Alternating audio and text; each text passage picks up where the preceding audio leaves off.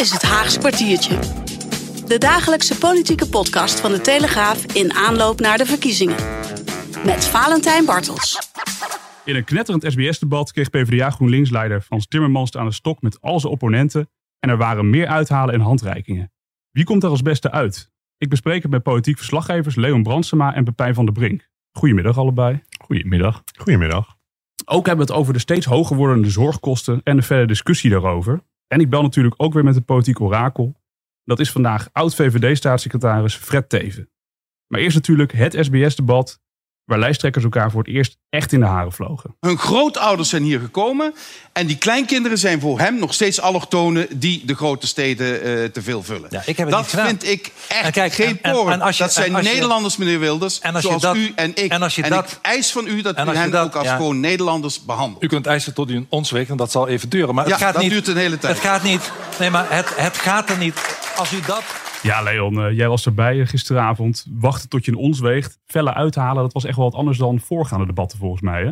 Ja, we zitten natuurlijk al wat langer te praten hier over hoe nou ja, steeds meer hè, die handschoenen uitgaan. Zoals we de hele ja. tijd uh, ook zeggen. Ja. En ik denk dat dit wel het summum was. Waarin echt heel duidelijk verschillende lijsttrekkers elkaar echt opzochten. En ook echt heel hard clashten. En dit was natuurlijk een, een, een, een persoonlijke grappige, al dan niet grappige uh, aanval. Maar het ging natuurlijk ook inhoudelijk uh, hard op hard. Ja, er waren natuurlijk ook meerdere aanvallen. Maar ik geloof vooral dat Frans Timmermans het echt wel met iedereen aan de stok kreeg ongeveer. Hè? Ja, hij was natuurlijk duidelijk op zoek naar eigen confrontaties met iedereen. Iets minder met Omtzigt. Dat dan wel, die hij nog steeds denk ik toch hoopte binnen te hengelen voor een wat meer links uh, georiënteerd kabinet.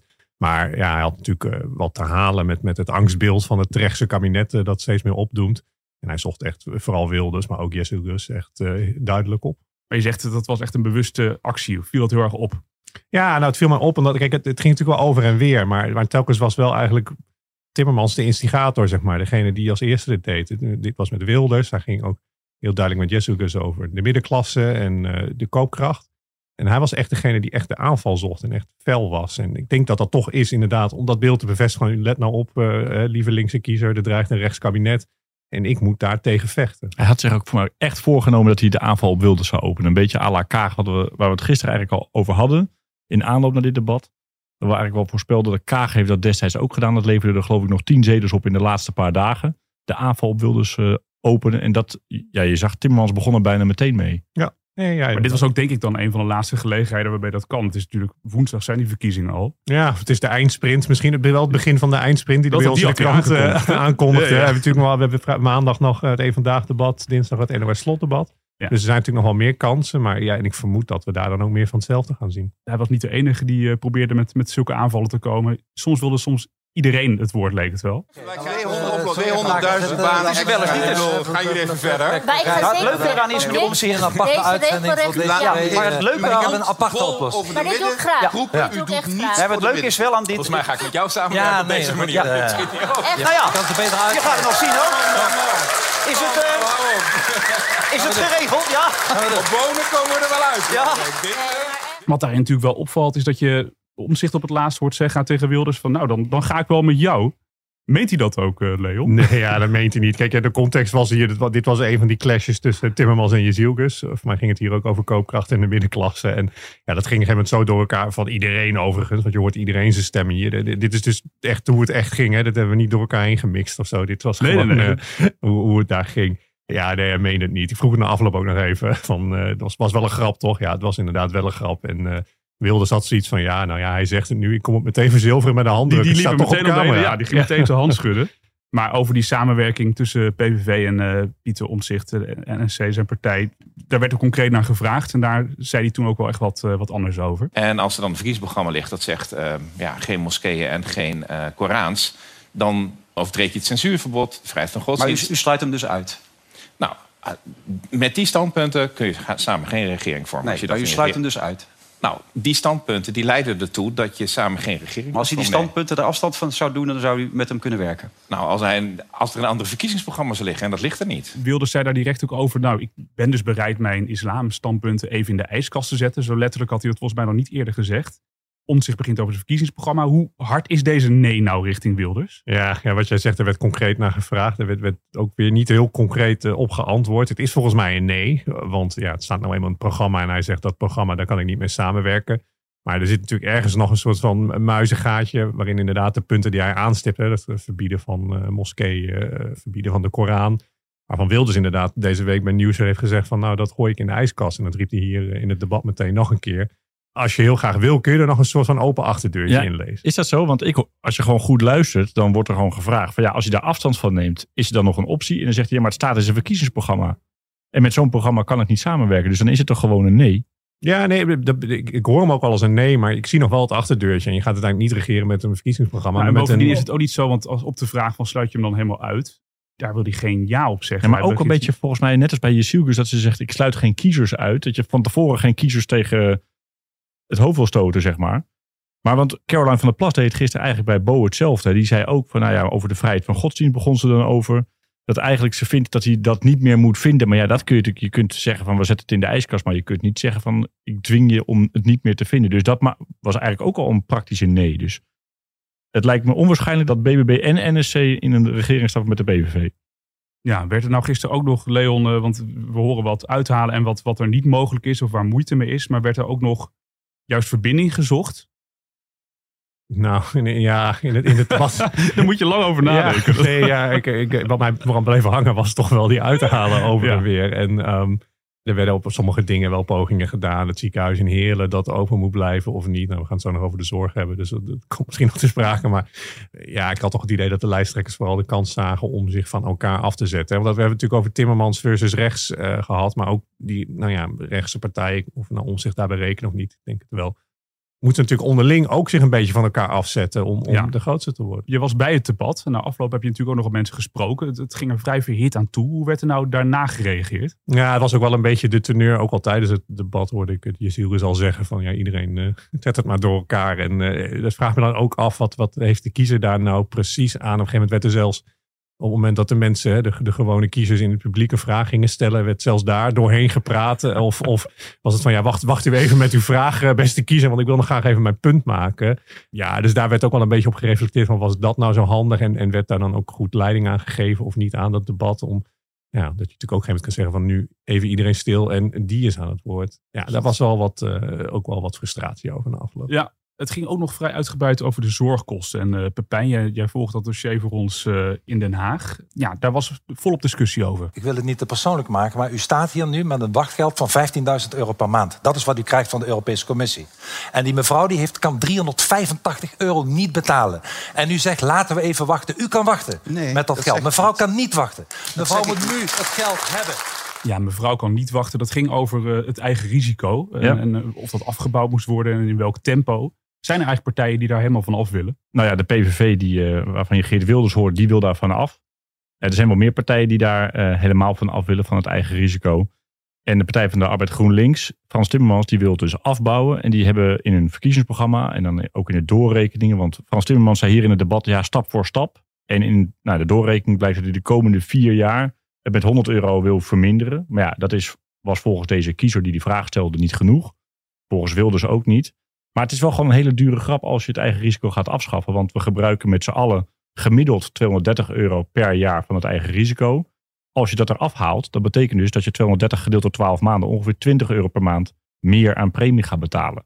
Ja, en over die zorgkosten is behoorlijk wat te doen. Want volgens mij is het ook zo, die nemen al enorm toe, toch? Zeker als je de, naar de komende jaren kijkt. Uh, we komen uit een periode dat het zeg maar vijftig miljard was. Het is nu in een tien jaar tijd over de honderd miljard. En in vijf jaar tijd zitten we op honderd achtentwintig miljard of honderdzevenentwintig miljard als het zo doorgaat. Dus daar moet wat aan gebeuren. En ja, wat je gewoon ziet is dat er niet... Daar gaat het niet over. Het gaat wel over, moet mondzorg in het basispakket... Moet het eigen risico worden afgeschaft? Dat is eigenlijk alleen maar, hoe gaan we meer geld uitgeven? Moeten de verzorgingshuizen terug? Kost ook geld. Want er is destijds op bezuinigd. Die zijn wegbezuinigd. Maar de echt pijnlijke keuzes, wat gaan we niet meer doen? Ja, daar gaat het eigenlijk in de hele campagne niet over. En daar ja, wagen eigenlijk de politici zich ook niet aan. Verwacht je dan dat het tijdens de onderhandelingen nog grote problemen gaat opleveren? Want je moet het ook uiteindelijk kunnen betalen, toch? Nou ja, je ziet wel een beetje in sommige doorrekeningen dat ze welke keuze politici maken of partijen maken. Je ziet bijvoorbeeld dat de V V D, als je kijkt naar het basispad zoals ze dat noemen, zeg maar als de uitgaven zo doorgaan zoals ze nu gaan. Partij van de Arbeid GroenLinks wil bijvoorbeeld daarbovenop nog vier komma zes miljard, als ik het goed heb, extra uitgeven. Maar bijvoorbeeld de V V D, die willen bijvoorbeeld zeggen van nou ja, die vrije artsenkeuze. Nu kun je nog, als je een zorgverzekering hebt, ook naar niet gecontracteerde zorgaanbieders.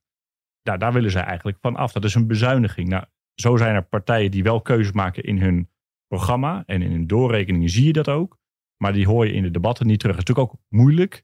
En je lokt er weinig kiezers mee. Dus, uh, ja. Nou ja, het, het thema leeft wel heel erg onder kiezers, toch? Ja, als je de onderzoeken bekijkt, elke keer komt zorg echt samen met wonen, komt zorg echt als een heel belangrijk thema naar voren. Maar ja, het gaat er relatief weinig over. En als het erover gaat, gaat het echt over van die hapklare blokken. Ja, kan ik dan concluderen dat de echt pijnlijke keuzes misschien pas na de verkiezingen worden gemaakt? Ja, dat is denk ik wat je wel zou kunnen concluderen. Ja. ja.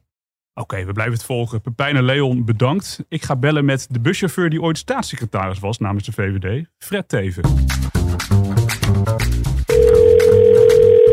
Het orakel.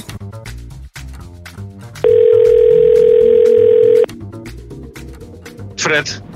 Dag meneer Teeven, goedemorgen met Valentijn Bartels van De Telegraaf. Ah, meneer Bartels, goedemorgen. Hallo. Daar zijn we weer. Ja, daar zijn we weer. Met nog minder dan een week te gaan tot aan de verkiezingen. Ja, en een, heel spannend hè? Ja, en het debat gisteravond waar het wel redelijk uh, tekeer ging was onze indruk. Hoe heeft u daarnaar gekeken? Ja, ik vond het een leuk debat. Ik heb er met in, uh, interesse gevolgd. Ik ja. uh, vond dat partijen nu eindelijk eens een keer de verschillen wat beter gingen markeren.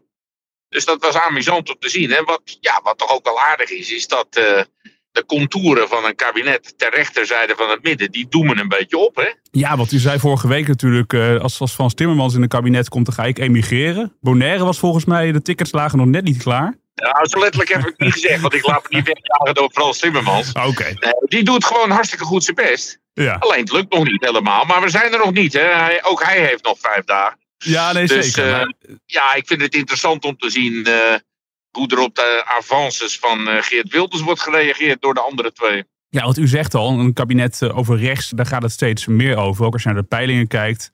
Maar ziet u dat ook gebeuren? Want daar zitten natuurlijk ook nogal behoorlijke verschillen tussen die partijen.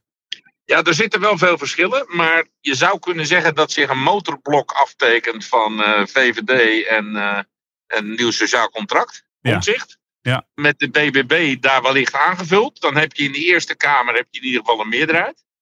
Nou, nog geen meerderheid, maar dan, dan gaat het wel lekker uh, die kant op. Ja. Je zou dus kunnen denken aan een constructie, een, een soort gedoogconstructie. Hè? Dan kan Omtzigt volhouden dat de P V V niet in het kabinet zit. En je zou Geert Wilders gewoon de invloed kunnen geven die hij ook in tweeduizend tien wel had. Ja, maar meneer Teeven, dat wil ik net zeggen. Dat ging nou ook niet echt lekker, toch? Dat, die gedoogconstructie de vorige keer. Nou, eigenlijk ging het hartstikke lekker, maar hij, hij ging er vandoor. Nou ja, ja, dat gaat hij geen tweede keer doen. Hij ziet nu ook wel in uh, dat dit toch wel een beetje de laatste keer is dat hij serieus kans maakte om, uh, om mee te regeren. En ik denk dat ook, uh, ik verwacht wel dat, dat Geert Wilders wel een goede uitslag gaat boeken. Dus u zegt uh, zo'n gedoogconstructie, dat zou u nu wel vertrouwen in hebben als ik u goed beluister. Nou ja, je, je kan niet na dertien jaar zeggen, we hebben er helemaal nooit, het hele leven nooit geen vertrouwen in. En dat doet ook geen recht aan, uh, aan de democratie en aan kiezers die, uh, ja toch, uh, het is al een groep van anderhalf miljoen mensen die daar ook op stemt. Dus je zou best dat eens kunnen gaan onderzoeken. En dat schept de mogelijkheid voor critici binnen de partij van Omtzigt om te zeggen, nou oké, okay, uh, daar gaan we mee in zee. Maar niet in het kabinet. En uh, je zou Geert Wilders toch best wel wat invloed kunnen geven op het programma en de uitvoering en de bemensing van het kabinet. Dus ja, ik denk dat dat nog geen onmogelijke denkrichting is. Anders wordt het allemaal heel erg ingewikkeld, ben ik bang. Ja, verbaast het u eigenlijk dat Geert Wilders nu ook uh, zegt, die, die islamonderwerpen in mijn programma, die, die zet ik eigenlijk even in de ijskast? Nee, het verbaast me eigenlijk helemaal niet. Want het zijn, er zijn op dit moment, zoals je terecht uh, signaleert, wel belangrijkere dingen op de wereld dan de islam in Nederland. Dat is niet het allergrootste probleem op dit moment, volgens mij. En dat signaleert hij zelf ook. Dus ik denk dat hij heel realistisch is door te zeggen, nou, ik zie dat er andere grote dingen zijn die we moeten gaan oplossen. Dat schept wel degelijk een opening. En natuurlijk realiseer ik me dat bij de partij van Pieter Omtzigt en ook bij de V V D best wel criticasters zijn die dat allemaal niks vinden. Maar ja, democratie betekent ook wel eens dat je... Ik heb ook een aantal jaren diep moeten ademhalen als lid van de V V D de afgelopen zes jaar. Oh ja? Was dat, was dat ja, ik, ik vond, Nou ja, ik vond dat geen feest met die ChristenUnie. Het lijkt er toch een beetje op dat we daar vanaf zijn. Dus daar ben ik niet ongelukkig mee. Ja, maar denkt u als V V D'er, zegt u eigenlijk ook, mijn eigen partij moet daarin niet te ingewikkeld doen? Als het om Geert Wilders gaat? Nou, ik begrijp wel dat er mensen zijn in onze partij, in de V V D, die dat uh, niet aantrekkelijk vinden. Maar ik signaleer tegelijkertijd dat, uh, en daar zijn ook al onderzoeken naar gedaan, dat een groot gedeelte van onze achterban dat wel een werkbare optie vindt. Democratie betekent ook dat je open moet staan soms voor mogelijkheden die niet je eerste mogelijkheid zijn. En nou ja, dat heb ik de afgelopen zes jaar gedaan. En daar heel veel kiezers van de V V D, die hebben af en toe diep adem gehaald. En ik denk dat er nu mogelijkheden zijn om het iets anders te gaan doen. En dan moeten andere mensen weer een paar jaar ademhalen, denk ik. Oké, okay, duidelijk. Dus u hebt vertrouwen in een, in een kabinet over rechts. Mogelijk met een soort gedoogconstructie die er natuurlijk eerder ook is geweest. Ja, en, ik, en, en, en, en uh, ik moet eerlijk zeggen, ik heb daar steeds meer vertrouwen in. Dat we de eerste vrouwelijke premier krijgen in Nederland. Nou, we gaan het allemaal nog volgen. En het, het goede nieuws daarbij is dat wij u volgende week vrijdag ook nog even spreken. Dat we gaan twee extra uitzendingen maken na de verkiezingen. En dat u dan uh, met ons volgende week uh, de uitslag kunt gaan bespreken. Dus dan ziet de wereld er misschien heel anders uit. Ja, nou, ik denk dat de V V D een goede kans heeft om de grootste te worden. En uh, dan gaan we het volgende week eens even bekijken. Heel goed. Nou, we gaan het volgende week bespreken, meneer Teeven. Ontzettend bedankt in ieder geval. Graag gedaan. Oké, okay, tot dan. Okay. Dag.